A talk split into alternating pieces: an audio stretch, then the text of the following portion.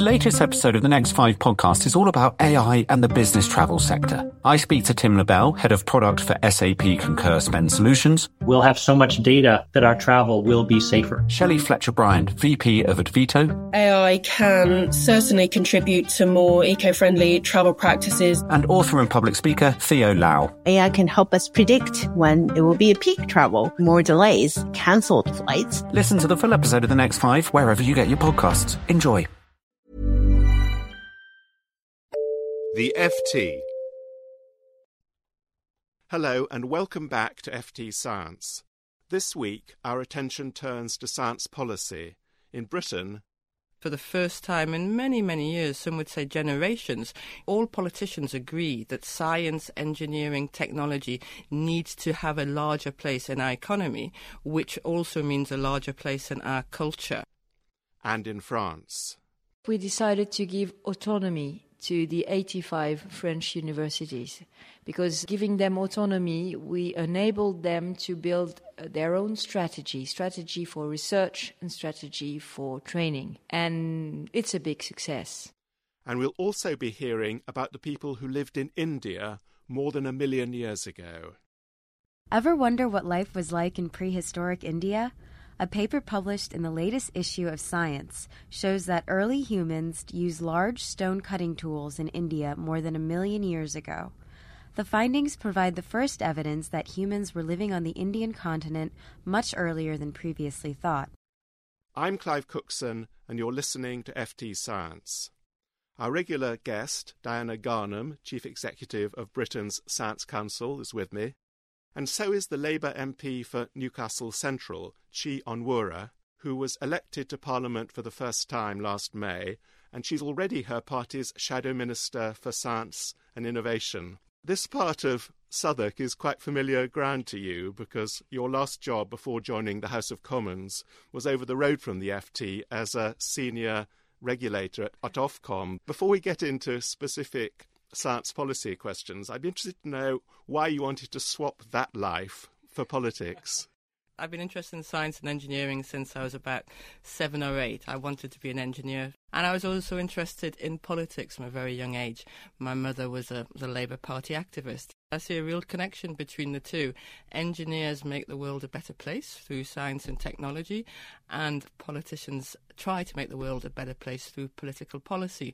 So when the MP for Newcastle, my hometown, announced that he was going to step down, I knew it was a chance to move from something I loved doing, engineering, to something I uh, really wanted to do as well, politics. And how have you found it being an MP and then a shadow minister? it is very, very different from being an engineer. It's much more varied, and in a way, you have uh, 65,000 bosses, um, all your constituents, and then becoming a shadow minister was a huge change in terms of taking responsibility for speaking on innovation and science for our party.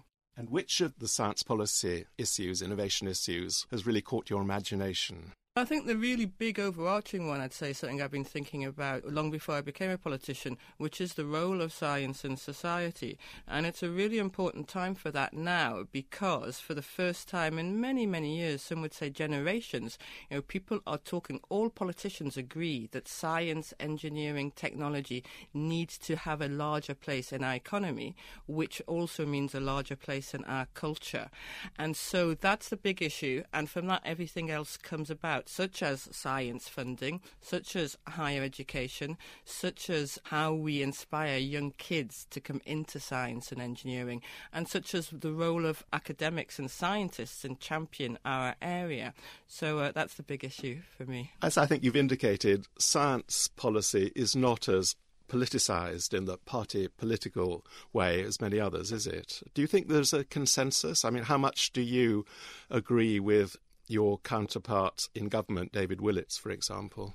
I think on science policy, there is a consensus around the importance of science, and there's also a consensus around the need to rebalance the economy towards advanced manufacturing, which is basically around science and technology and innovation. But where there's a real huge ideological difference, and this really does impact uh, actual policy, is the role of government. Because I would say that, that David Willett, who I admire a lot, doesn't believe that government has a real role to play either in supporting the innovation environment or in championing science. Whereas I and my colleagues on the Labour benches we believe that there's a role for government in that. I'm interested you should say that because quite a lot of the budget announcements were about how science and innovation might support SMEs to move into advanced manufacturing more effectively. And that is one of the areas, I think, where direct grants from government is an intervention that should be welcomed and encouraged the announcements in the budget, there was one announcement which I really welcome, which was something that we want we were planning to do, which is to increase the R and D tax credit for small firms. When it comes to investment grants, the government has abolished the, the grant for business investment and it has reduced manufacturing uh, capital allowances. So tax cuts, if you like, are the very basic government intervention, and we see that that's what they're doing in uh, they're proposing in enterprise zones, etc. But if you really want to support science and technology into commercialization, you need to support small businesses as they go into commercialization, as they go into mass marketing their, their products. One of the things that everybody identifies is the need for universities to play a very strong role in drawing out the steps towards advanced manufacturing from small businesses. What are the sorts of things that you'd like to see introduced in that area as universities as a key partner? You've hit on one of the things that you absolutely need to get right, and I don't think we've got it quite right, though we've tried very hard, which is the interplay between universities and business academics and universities aren't necessarily interested in becoming business people, but business can really thrive and grow on the back of academic ideas. So, what I would like to see is much more business hubs where academics and scientists and business people can come together. And the Technology Innovation Centres are uh, potentially a good step towards that. It was, as you know, part of a report that came out of the Labour government. But I am concerned that small businesses may have to pay to access that kind of technology support and academic research. And so I don't think the government's got that right yet. Another aspect of government policy that I'd like to ask you about they're less interested than previous governments in regional policy. And it's interesting if you take the £100 million of new capital grants that they announced in the budget towards campuses, innovation campuses, 90 million of those were in East Anglia and the Southeast. Does that concern you? It concerns me on two levels, and I do think one of my roles is to hold up this government to account. And that 100 million is an excellent example of message management, in as much as they took 1.4 billion away from science capital funding in the capital spending review back in November, and now they give 100 million back, which I'm very pleased about. But it is the case that that 100 million is going almost entirely into the southeast, and I think it's true it's entirely into Conservative and Liberal Dem constituencies. I represent Newcastle upon Tyne Central. It's a city that is in a great industrial uh, region with a huge history in science and technology and great universities. And I do think we need a regional policy which recognises and supports the roles of our regions. I mean, not least because, of course, if you don't have the investment in the businesses in the region, you cannot skill up those regions. And a very important part of actually increasing young people's attainment and ambition mm-hmm. is to mm-hmm. have those industries there. So, regional policy, I would agree with you, needs to be a very important part of the investment in the skills base. I think that's absolutely right. And I know, because I want to inspire young people into science and engineering, I know how hard it is to do that when there isn't examples of great science and engineering um, in the area. Fortunately, we do have many eh, small, innovative companies now, uh, partially as a result of the policies of the last government, and particularly on regional investment. And just to say this, in yesterday's budget debate on investment and regional policy. Pickles, uh, the Secretary of State for Local Governments, he said that the Labour Party had failed because there hadn't been as much of an increase in private sector jobs in the regions as we would have wanted there to be. And that's true, but that was partially because a lot of our increase in jobs came from financial services. And we don't have those financial services in the regions. And what we need to do now is to recognise that growing financial services in the region region should not be a government policy objective. Growing advanced manufacturing and industry should, and that needs special regional focus to achieve that.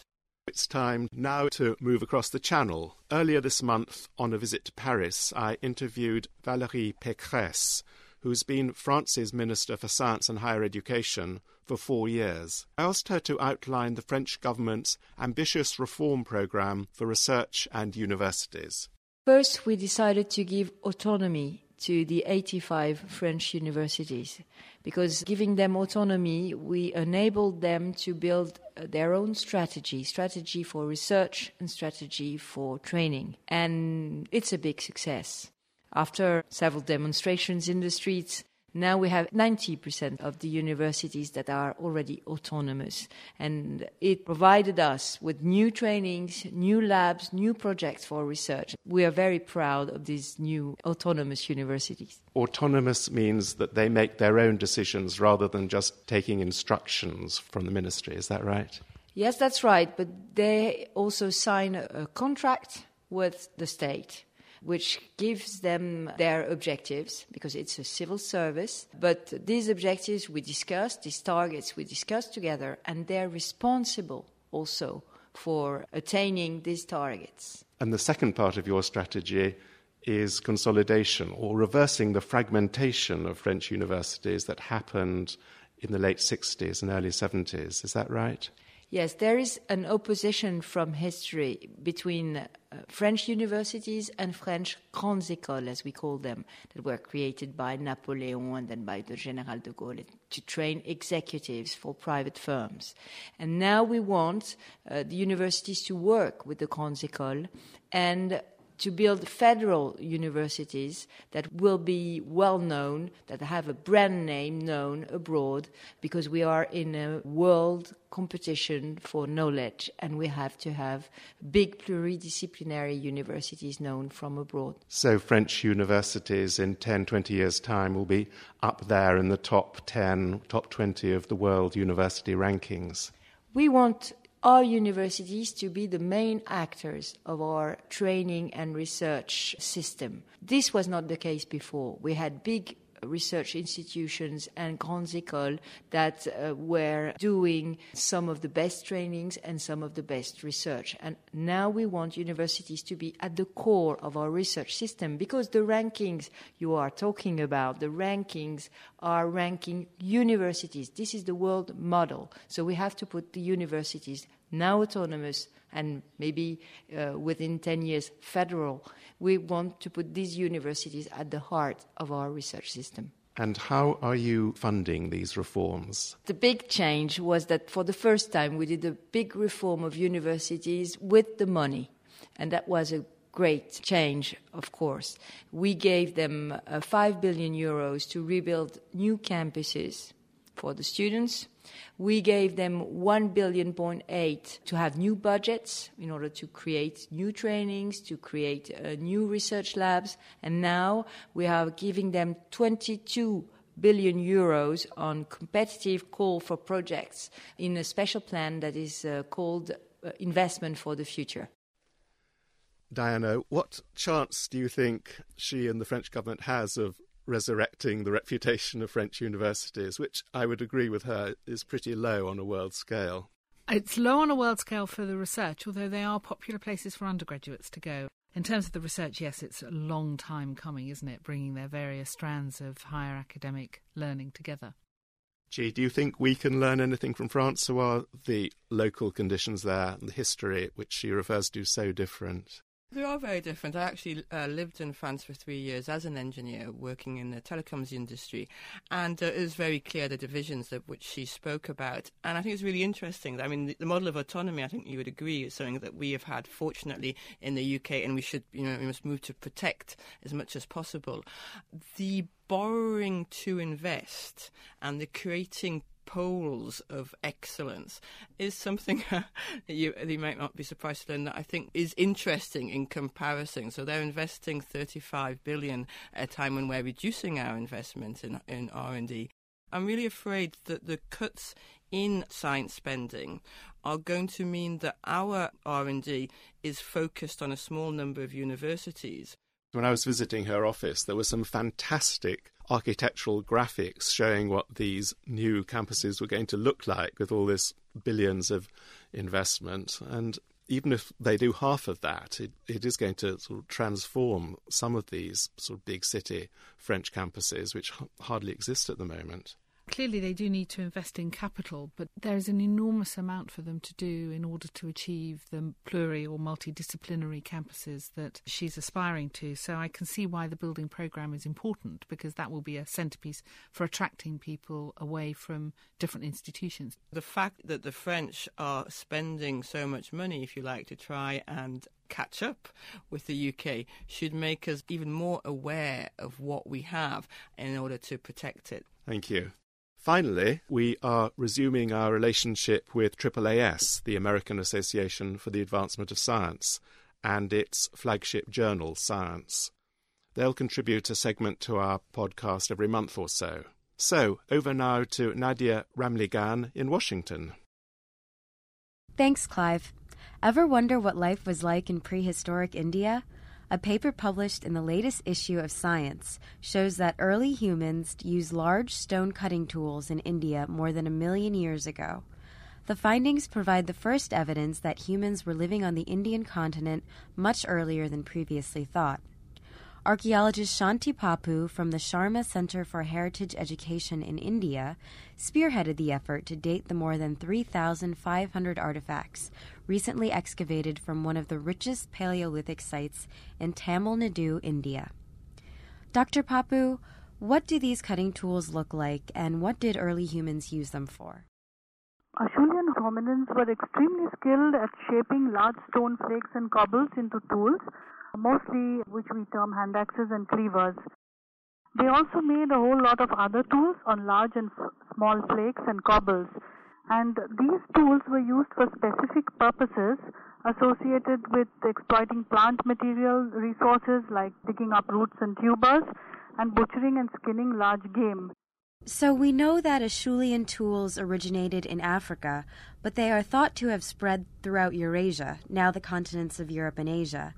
Do your findings tell us anything about early human migration from Africa to Eurasia? The earliest dates for the Acheulean and the related fossils are largely from Africa. However, our dates show that Acheulean technology was known in India from more than a million years ago, now contemporary with some of these sites in Africa and Southwest Asia, and uh, older than what was previously widely expected and we can reasonably expect that many other Acheulean sites in India uh, could be much older, and these findings will contribute towards uh, modifying existing theories on the timing and nature of these dispersals out of Africa and across Eurasia. You prove that these artifacts were over a million years old. How do you determine the age of stone? We use two dating techniques at this site. Firstly, paleomagnetic measurements, which we use to date the sediments from our trenches, and this measures reversals in the Earth's magnetic field over a very long period of time. We also used another dating method for the first time in Indian archaeology, which is called cosmogenic nuclide burial dating, by which we could date the stone tools themselves, some of them, and this is based on the decay of isotopes of aluminium and beryllium in the raw material used for making these tools. What other kinds of information do you hope to glean about prehistoric India from the dating of these artifacts? These dates have helped us give a uh, overall time frame within which we can view the Indian Acheulean, at least the earlier phases. And this, along with studies of the excavated artifacts from our trench, their technology, uh, the past environments at this site, and many other factors from our excavations, all will help in building up a story of prehistoric behavior in relation to past climate change, climatic changes for these early hominin groups in South Asia. And what is important is that they also enable us now to provide a time frame for comparing these assemblages with those at sites other, in other parts of the world.